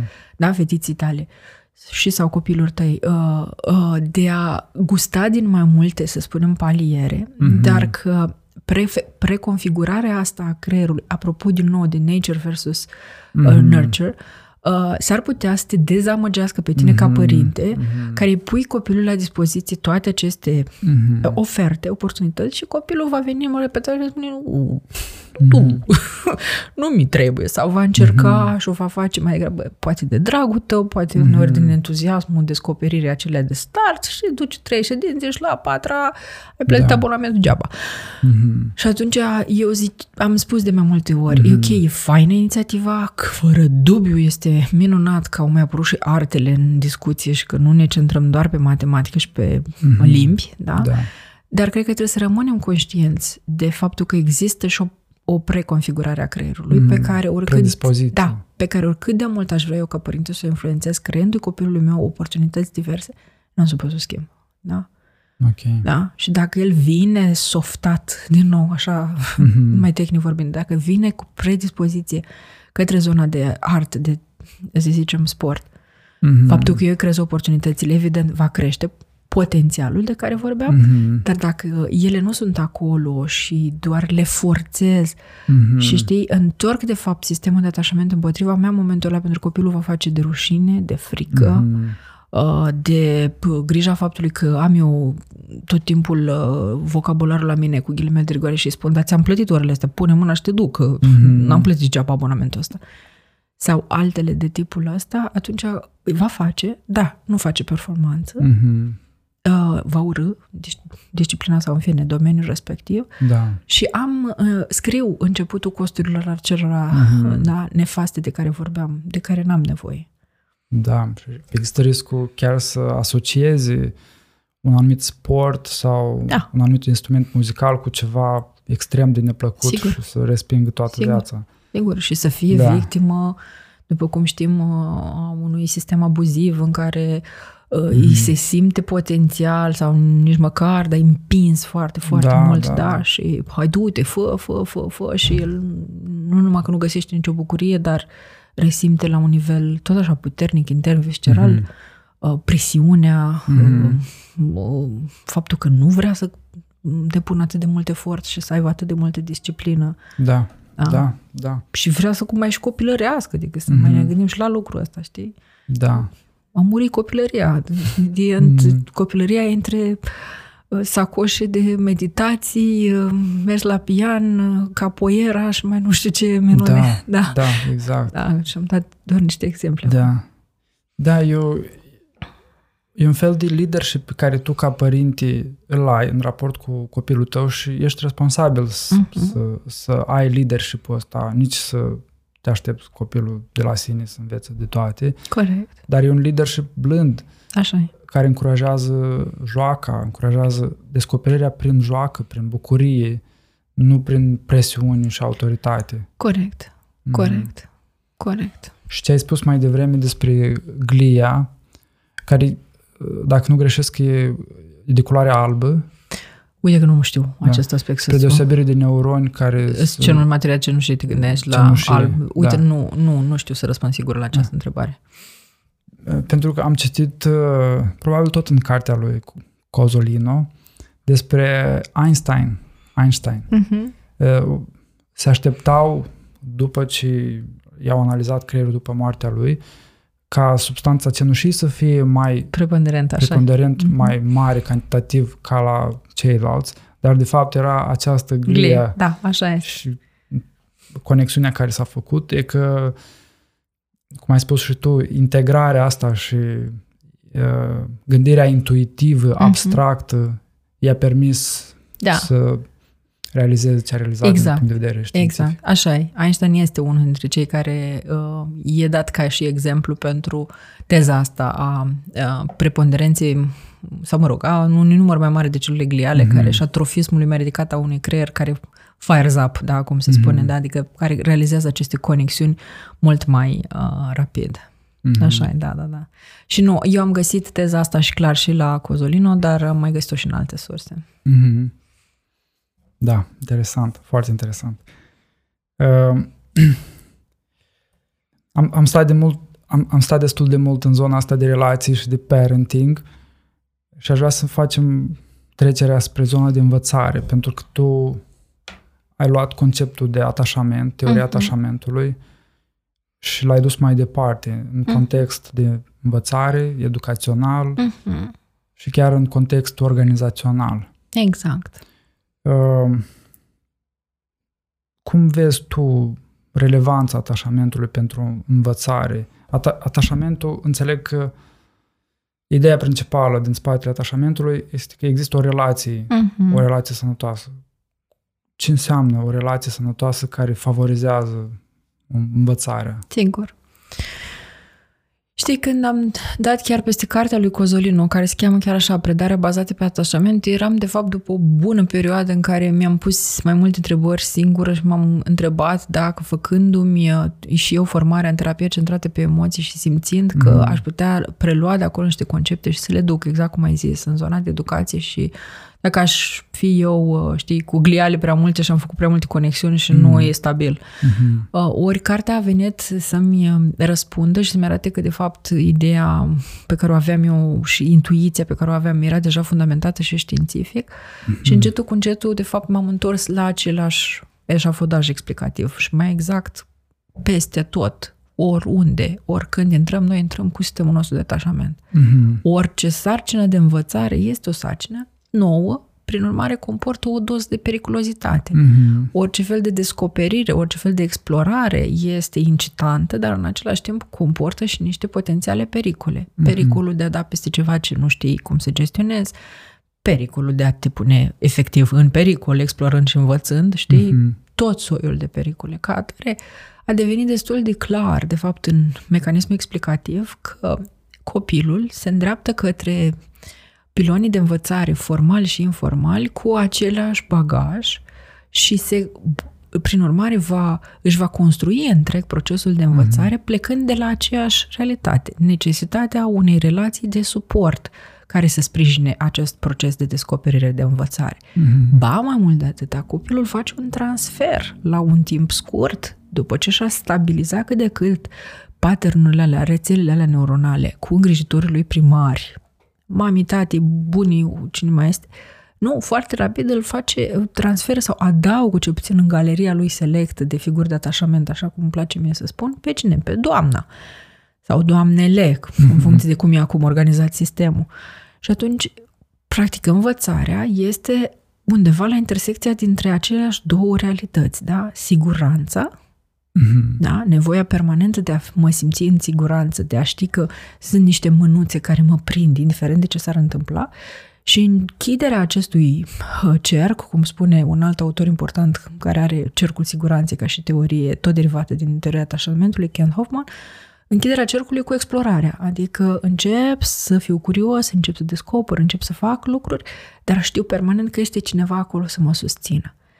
Dacă eu intru într-un sistem care a fost calibrat mai degrabă pe, pe ideea de, de frică înveți, de rușine, pui mâna și faci, mm da? și mi se reîntărește această cale neuronală mai degrabă decât cea a siguranței, producerea învățării da? se realizează mai departe, nu e înfrânt cu totul spiritul, dar începe, acumula, începe acumularea acelor efecte nocive de care vorbeam, acelor costuri uh, ascunse, pentru că învăț și de frică. Dovadă, suntem aici, da? Am învățat mai degrabă de frică, mm-hmm. da? învăț și de rușine, învăț și din dorința de a nu fi mai prost decât mm-hmm. alții, da? Dar nu învăț la fel de eficient. Nu învăț la... Nu-mi dezvolt, dacă vrei să ne întoarcem la întrebarea ta cu natură versus îngrijire, nu-mi mm-hmm. dezvolt potențialul. maxim potențialul. Exact. Și atunci ce fac? Am generații întregi sau, în fine, exponenți întregi din generații de învățare a căror spirit a fost înfrânt, care ar fi putut mai mult, care dacă ar fi puș, fost puși în mâinile potrivite, ar fi crescut, da, excepțional. Și atunci, da, răspunsul la întrebare a venit în sensul în care s-au strâns suficient de multe dovezi, știam parțial răspunsul ăsta, dar mi l-au întărit că, de fapt, atașamentul merge cu noi, cum spune autorul teoriei, from the cradle to the grave, adică de la din pătuți până la mormânt și, prin urmare, dacă el se formează în familie, apoi el este um, bagajul nostru esențial pe care îl ducem în toate celelalte relații semnificative din viața noastră și cu oamenii care ne ghidează și ne facilitează procesele de învățare, educator, învățător, profesor, cu colegi, mm-hmm. da, mhm. cu semeni, cu grupul de semeni care va fi atât de important în adolescență, cu parteneri de viață, cu parteneri de afaceri, cu oamenii cu care uneori petrecem la vârsta adultă mai mult timp decât petrecem cu soția și copiii, da? da? Pentru că au devin, da, la birou, pentru că sunt mai prezenți, efectiv, fizic mm-hmm. în viața noastră și stăm mai mult timp acolo decât stăm trei acasă, da? Uh, și atunci, cum naiba să fie decât așa, da? Cu sistemul de atașament la purtător, cum îmi place mie să spun, permanent în toate relațiile. Sigur că reactivitatea mea va fi diferită și în funcție de cât de mult prețuiesc relația aceea. Ori capacitatea noastră de a construi relații atât de profunde, da, de semnificative, semnificative este una limitată. Mm-hmm. Nu avem mm-hmm. cum să investim atât de multe resurse, nu este timpul fizic da, necesar să putem să dezvoltăm atât de multe relații atât de profunde mm-hmm. în paralel. Da? Mm-hmm. Cred că știi și tu, okay, am prieteni buni pe care nu i-am mai sunat de nu știu când. Mă reconectez cu ei foarte bine când ne revedem, dar e clar că diferă calitatea relației de alții cu care poate mă văd săptămânal. Mm-hmm. Da. Ei, aducând asta înapoi, clar că și la birou, clar că și în școală, clar că și între colegi, uh, vor fi situații în care sistemul meu de atașament reacționează mai alert, da? Mm-hmm. E pus mai tare la lucru, să spunem, mm-hmm. pentru că mă afectează mai mult dacă doamna mm-hmm. mi-atrage atenție, doamna de istorie față doamna mm-hmm. de, nu știu, mate. Și, și nu neapărat să am o relație strânsă cu acea persoană, doar da, s-ar putea doar investind-o Așa cu autoritate. Așa este. Să devină semnificativă pentru mine, chiar a, dacă relația a, nu e atât de profundă. Așa este, dar uh, chiar și acolo, în fine, am putea să discutăm într-o paranteză, investiția aia e dependentă iarăși un pic de niște pattern din memoria implicită. Okay. Că n-am investit degeaba, uh-huh. da? Nu, nu, nu, nu, nu e uh, aleatorie acea uh-huh. investiții. Dar închizând paranteza, da, Uh, clar mă va durea și mă, voi reacționa și voi fi într-un fel în, în pericol în relațiile semnificative mm-hmm. și atunci reactivitatea mea va fi pe măsură și în altele o să trec cu mai mare ușurință peste, mm-hmm. nu o să mhm. mă deranjeze. Da? La fel, și în educație și în birou. Mm-hmm. Sunt colegi la care mă trigăruiesc, așa cum spune americanul, da? mă declanșez mai puternic mm-hmm. și am reacții pe măsură și sunt alții care, ok, am mm-hmm. mai mhm. spus și cu Tărescu o replică. Mm-hmm. Bine fie. exact. Da, um, este un termen pentru semnificație atunci când se analizează um, activarea unor zone din creier. Îmi scap acum. Mm. E, e un element foarte important, semnificația. Da? Pe care o atribui. Pe care o atribui unei persoane sau uh-huh. unei experiențe. Da. Nu intuiesc la, sau mă rog, nu, mm-hmm. nu știu dacă știu la ce termen te gândești. Recunosc că eu cu lentila atașamentului gândesc întotdeauna că semnificația este clar direct proporțională cu ce? Cu uh, investiția, cum ai spus mm-hmm. tu, dar de fapt cu ce? Cu poziția pe care o are acea figură de atașament în galeria figurilor de atașament mm-hmm. din viața mm-hmm. mea. Da? Cu cât e mai importantă relația și investi, mai investită figura de atașament, cu atâta mm-hmm. activarea teoretică este mai profundă. Mm-hmm. Salience, mi-am adus aminte. Ah, ok. Da. Nu știu dacă este o traducere. Da, nu. Este un termen mm-hmm. parțial, adică, mă rog, cumva intraductibil în limba română, da. Saliență, încerc, dar da. e așa o, mm-hmm. o tentativă. Mm-hmm. Sunt părți din creierul nostru care evaluează salience mm-hmm. și dacă e semnificativ, e important, se activează, mm-hmm. dacă nu, uh, se opresc. Mm-hmm. Da. Ce am mai citit la Cozolino este la fel în creier, în momentul în care amigdala este activată, mm-hmm. când emoțiile sunt mai, mai intense, mai puternice, limitează performanța cortexului prefrontal mm-hmm. sau unei părți din cortexul mm-hmm. prefrontal. Practic, cu cât stai într-o, într-o emoție intensă, cu atât ți este limitat capacitatea de învățare și chiar și de memorare, poate. Da, aici din nou discutăm de cumva în, în ceea ce pare o dihotomie, dar nu e chiar o dihotomie, mm-hmm. da? Sau, în fine, o, o idee de parcă specializate. În fapt, tu ce spui, din nou, din perspectiva reglării emoționale, spui în felul următor. Dacă eu percep situația ca fiind suficient de periculoasă, da. nouă, da. neclară, da. da? Eu sarcina s-a trasat și eu bău da. și da. abar n-am ce să fac, mm-hmm. da? Mm-hmm. Se inundă într-adăvăr partea dreaptă a creierului, amigdala își face treaba mm-hmm. pentru a analiza, să spunem, periculozitatea și senzația este într-adevăr că n-am acces uh, eu descriu așa eufemistic, e ca și cum să acolo într-o vitrină toate abilitățile mele mm-hmm. și vitrina asta e atât de groasă mm-hmm. încât nu pot să o sparg atunci mm-hmm. cu ciocanul să-mi iau de acolo abilitățile. Da, da? Da. Ele sunt acolo, mm-hmm. doar că n-am acces la ele. Ei, aia este situația în care, de fapt, într-o uh, conjunctură favorabilă în care eu am cel puțin o relație de siguranță, mă îndrept către persoana respectivă ca să mă ajute să reglez mm-hmm. da, periculozitatea percepută și să-mi pot lua înapoi resursele de vitrină. Da? Mm-hmm. Dar pentru asta trebuie să existe experiențe anterioare care mi-au spus că pot să fac asta. În traducere liberă, de fapt, să ce? Să am încredere că doamna sau cine mm-hmm. facilitează procesul de învățare nu mă va jigni, nu mă va face să mă înfricoșez, uh-huh. uh, nu mă va ridiculiza, nu mă va arăta cu degetul, nu mă va spune ce faci, Danile, iar n-ai înțeles ce ai de făcut. Nu, eu voi putea să spun, nu cred că mi-a fost clar, uh, uh-huh. ajutați-mă că nu știu cum să procedez, nu știu, doamna, da? Și dacă nu știu și tu vii din nou și te apleci un pic să mă nu neapărat să faci în locul meu. Deci mm-hmm. nu-i despre am da tu abilitatea mm-hmm. da, da, în împrumut, ci este despre a mă ajuta să reglez disconfortul, periculozitatea, ca să-mi iau eu mm-hmm. resursele din vitrină. Sigur, în anumite situații s-ar putea că eu să n-am în vitrină nimic acolo. Mm-hmm. Pentru că n-am înțeles de la bun început ce e de făcut în sarcina aia și eu am acumulat, da? Dacă mm-hmm. vrei, o lacună, o lipsă. Mm-hmm. Dar mai des este situația pe care o descriai tu mai adineori, că eu să știu, să pot, mm-hmm. poate puțin un pic ajutat, mm-hmm. da? Să mm-hmm. pot să desfășor, să, să-mi duc sarcina la bun sfârșit, da. dar ce mă împiedică este într-adevăr, dacă vrei, redirecționarea resurselor mm-hmm. mele, da? Așa ca în IT, ramul tot e pe... E La pe maxim. da, e ramul e supra solicitat de partea de reglare emoțională, da? Da.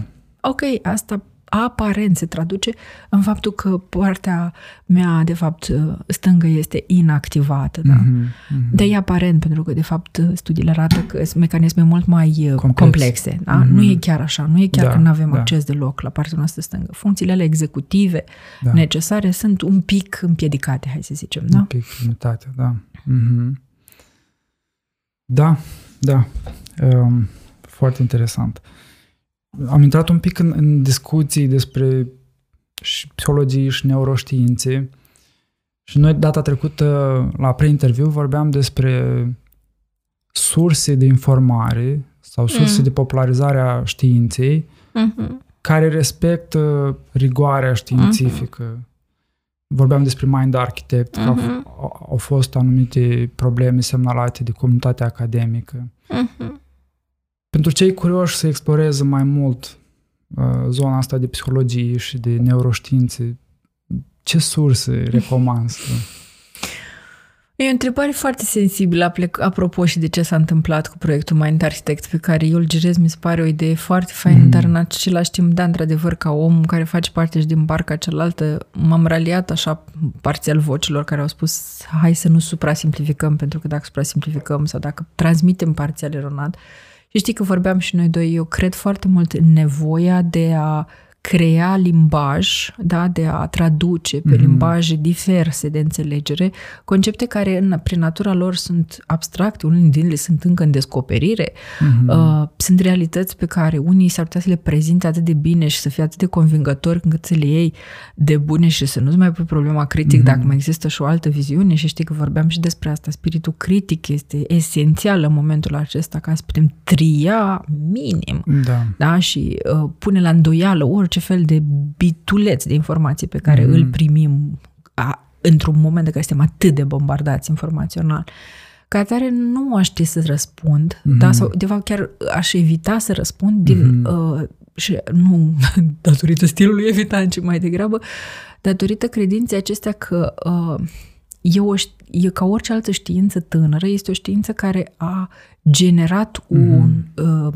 uh, o supra, hai să spunem, Uh, popularea pieții cu tot felul de resurse și cred că de la caz la caz fiecare dintre noi trebuie să-și găsească drumulețul mm-hmm.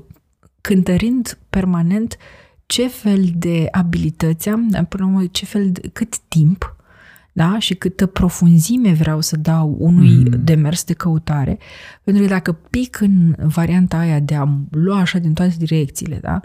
și de a nu mai fi critic deloc, e, aș spune eu, chiar mai periculos mm-hmm. decât dacă mă poate nișez, mă supra-specializez și devin um, expertul grupului meu în cu tare lucru, nu știu, mm-hmm. știi? Și sunt eu guru la noi în grup care știe și el despre nu știu ce chestie psihologică, da? Mm-hmm. Uh, și toată lumea vine la mine că eu din tot grupul meu de prieteni sunt la bunul care mm-hmm. știe cu tare, uh, cu tare chestiune, da?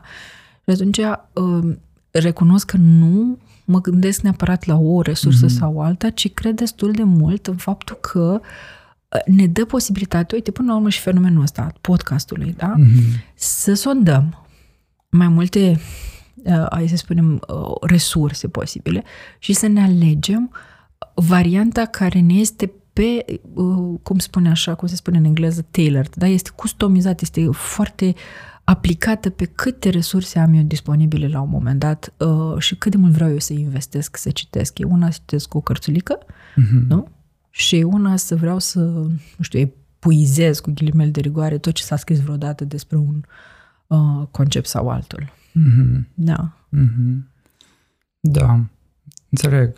Eu caut și apreciez foarte mult uh, onestitatea și integritatea autorului. Mhm. Fie că um, fie că prezintă informația într-un podcast, fie că Mhm. a scris o carte sau un articol, dacă văd semne că mm, exi- are o onestitate să admită că are o cunoaștere limitată Mhm.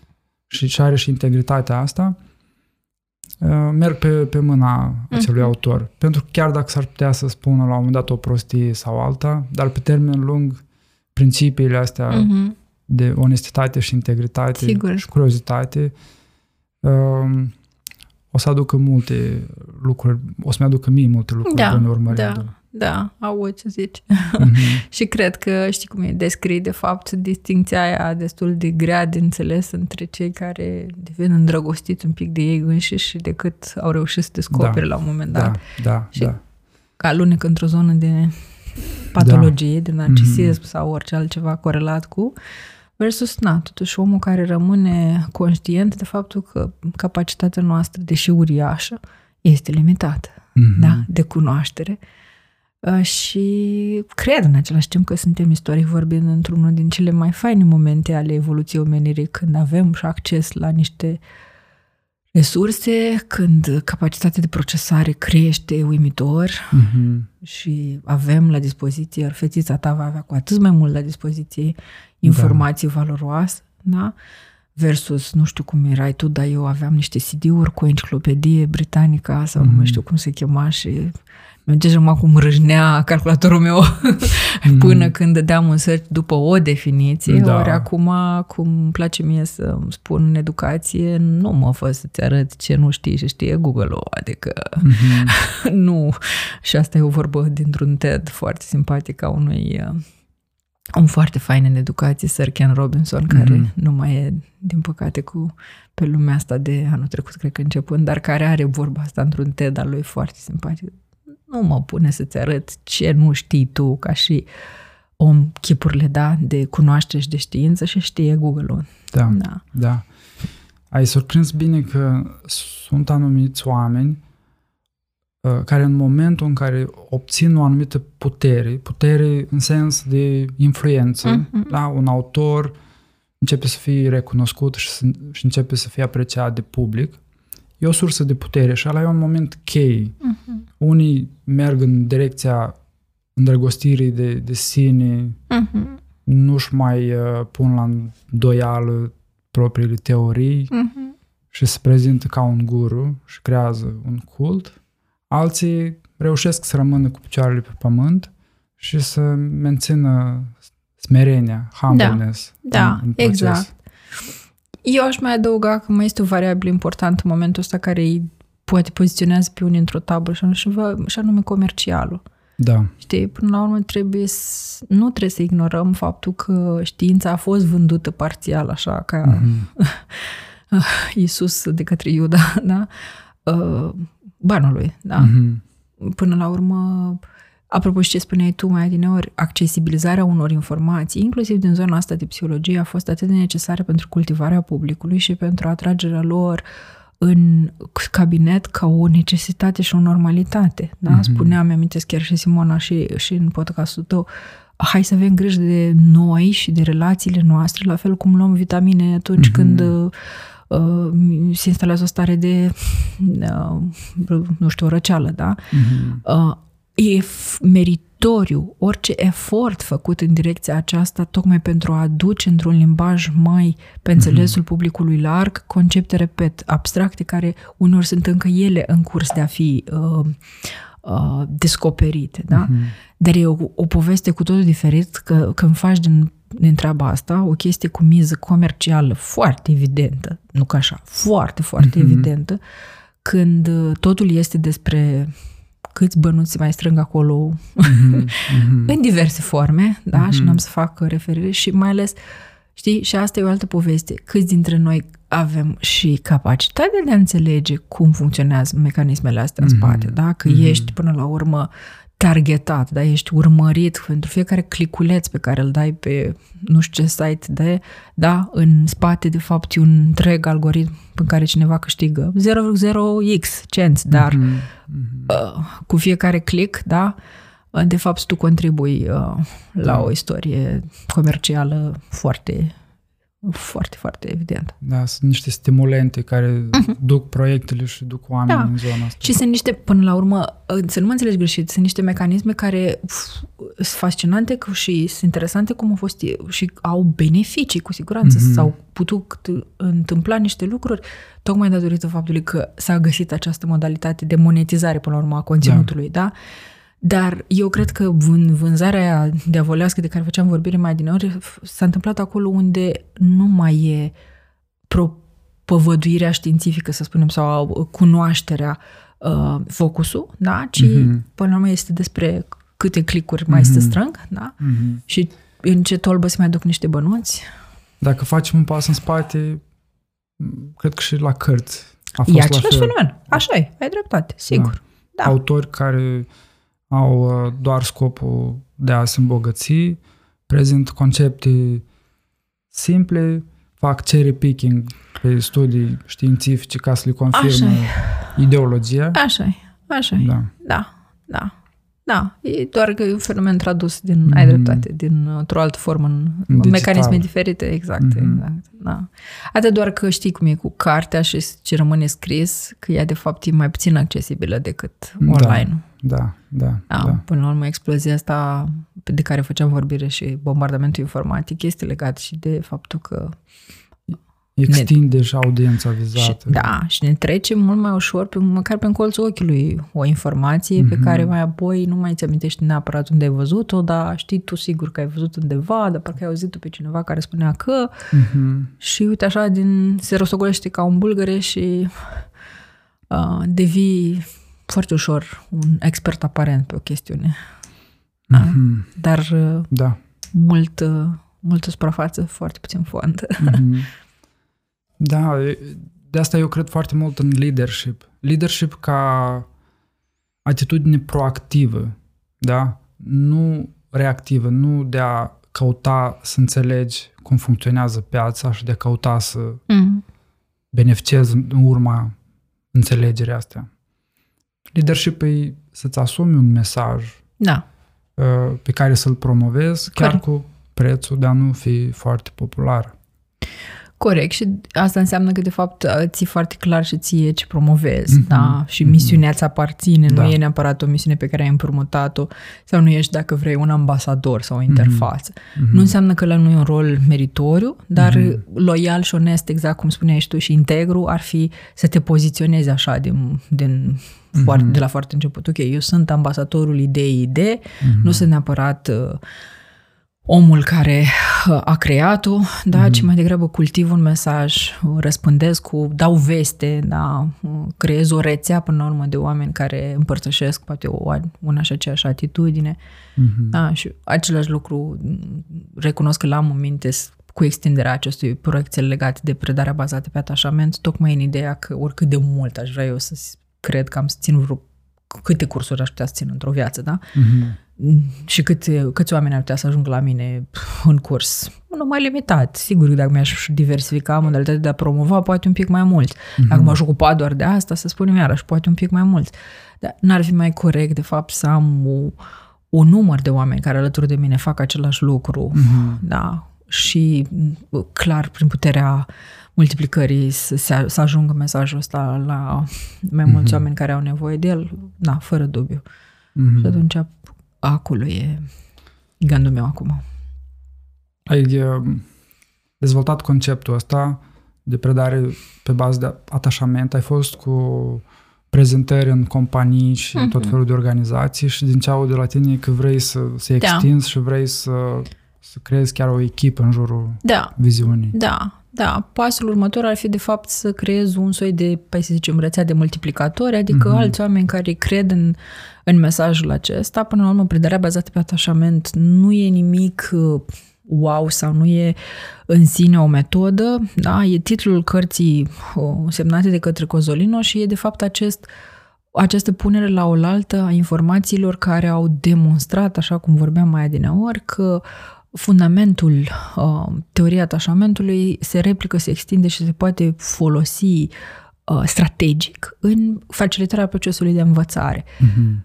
Un mesaj care aparent e implicit, dar pe care apoi când l-am testat uh, la firul ierbii, cum s-ar spune așa, mm-hmm. descoperit că oamenii sunt în special în educație mă refer aici, dar și în organizații e valabil, oamenii sunt cumva, știi, luați pe repede înainte de presiunea pe care sistemul educațional, așa cum e configurat el acum, o pune tot pe ideea de ce? De performanță, de rezultate, de să ia el nota cea mai bună, de evaluarea X națională și Y mm-hmm Olimpiada X și Y și atunci uh, a fost așa un prilej să-mi dau seama că totuși ce mă împinsese la început, uh, da, rațiunea care m-a determinat să propun acest curs se verifică, e validă.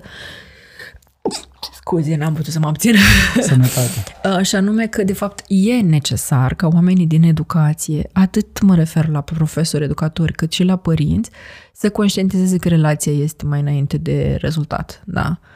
că um, fundamentul ăla al mentalității explo- curioase, de explorare, mm-hmm. de care copilul va avea nevoie ca viitor adult, cu care de fapt el se va înzestra în toate procesele lui de învățare de mai târziu, mintea aia echilibrată, cu spirit critic, cu umilința aia de care spuneai mm-hmm. tu, dar în același timp cu puțin, dacă vrei, curaj, ca să-i spunem tupeu, mm-hmm. da, de a spune uneori profesorului da, sunteți chiar convins 100% că e, mm-hmm. da, fix numai așa cum spuneți dumneavoastră și prezentați aici în curs, că eu, știți, m-am mai gândit și pare de la mine că realitatea e mintea aia, genul mm-hmm. acela de minte și de dorință de explorare și de învățare este de fapt ceea ce ar trebui noi să facilităm. Da? Mm-hmm. Nu rezultate, nu note, nu uh, da. uh, X uh, premii și diplome, nu zice nimeni că nu sunt utile și că nu creează, ca să mă întorc la ce am vorbit mai devreme, rutine, disciplină, mm-hmm. norme, da? structură. da? Și structură, corect, structură mai înainte de toate. Mm-hmm. Dar problema este că ucide, în felul în care este acum, ucide cu totul spiritul la curios, da. da? exploratoriu și creează niște maxim niște șablonele de omuleț mm-hmm. care să trăiți, da, cum spuneți, Obediență. da, luăm așa cum vine, nici măcar nu trecem prin filtru propriu, memorizăm că și nu așa, totul este multă vreme despre stricta învăța a, a învăța pe de rost și a vărsa, cum le zic eu, studenților pe foaie la prima sesiune și după aia a doua zi ai dat delete și nici măcar nu face efort în direcția asta mm-hmm. și ok, și când cernem uh, cu ce rămânem, viitorul adult, uh, independent, autonom, capabil să se adapteze în diverse conjuncturi profesionale, nu o să fie un tocilar care învață, da? Pe mm-hmm. de rost. Mm-hmm. Ai nevoie, da? Într-o oarecare măsură și de capacitatea aia de a memora. Dar după cum știm amândoi acum, aia rămâne undeva foarte, foarte puțină ca și mm-hmm. abilitate. Mult mai mare nevoie de, de um, orice altceva decât de capacitate mm-hmm. de a uh, reține, de a învăța pe de rost pentru o perioadă scurtă de timp mm-hmm. niște informații. Da. da. Mă duce cu gândul la growth mindset, mm-hmm. mentalitatea flexibilă versus mentalitatea rigidă, promovată de Carol Dweck. Mm, nu mi-e cunoscut conceptul da. ăsta. Mm, da, psiholog din, uh, din Statele Unite și la fel, mentalitatea flexibilă este orientată spre învățare, spre proces, uh-huh. deschisă la feedback. Um, da, cum ai spus și tu, cu, cu inițiativă, uh-huh. cu creativitate, uh-huh. cu spirit critic. Da, da. Mentalitatea rigidă axată pe, pe rezultate, pe realizări, pe note, perfecționism. Da. Ai o mare problemă cu perfecționism. Clar, clar. Mm-hmm. Da, clar. Pe final, mai am o întrebare. Mm. Dacă ar fi să te gândești la studenții și clienții tăi și ai avea posibilitatea să le dai un singur mesaj, ți s-ar lua mm-hmm. orice altă posibilitate de comunicare și ai avea doar posibilitatea să le mai oferi un, un singur mm. mesaj, care ar fi acela? Uh, nu e simplu deloc. Mm-hmm. Cât timp am să mă gândesc? Take your time. Take your time. Măi, cred că rămâne pentru mine de multe experiențe legate de formarea mea în terapia centrată pe emoții. Rămâne așa reprezentativ, ceva ce apoi mă și pe Simona deseori. Și anume, citatul de la finalul unei prelegeri dintr-o conferință a unei doamne complet uh, necunoscute mie până la momentul respectiv, dar care și-a încheiat uh, prelegerea de atunci cu un, nu-l mai știu așa să spun, nu știu cum l-am ținut eu minte, și anume că a, cei dintre noi, mai norocoși, care s-au născut într-un mediu în care au avut parte de doi ochi, cel puțin doi ochi iubitori, care au transmis prin toată ființa lor. Ești al meu, te iubesc așa cum ești, da? Ești valoros, da? Pleacă la drum cu un start super tare, da? Mm-hmm. Cei dintre noi, mai puțin valoroși, nu o să încetezi niciodată să-i caute în viața asta. Mm-hmm. Da? Și dacă îi vor descoperi, s-ar putea să fie și ei norocoși, dar s-ar putea să fie și în postura aia de a spune oare ăștia sunt? Oare așa arată? Mm-hmm. Așa sunt ochii ăia despre care fac alții vorbire, că îți transmit prin toată ființa lor, da? Ori dacă ne gândim că eu lucrez mult în educație, mesajul care cred că i-aș lăsa pe studenți ar fi fiți ok aia pentru cel puțin un copil pe generație. Mm-hmm. Da? Dacă ești terapeut, fii ok aia pentru cel puțin un client pe săptămână. Mm-hmm. Și cred că și viața ta și a lor va fi mult, mult mai bogată. Te-ați mulțumesc pentru întrebare. Am să mai reflectez dacă mm-hmm. ăsta e mesajul. Mulțumesc mult, Oana. Și A eu, fost și eu, uh, Igor. o plăcere și o discuție foarte consistentă. Ne-am dus pe multe planuri. Mulțumesc. Și am simțit și conexiunea și mulțumesc de experiență. Și eu îți mulțumesc pentru invitație și pentru mine a fost uh, absolut fascinant.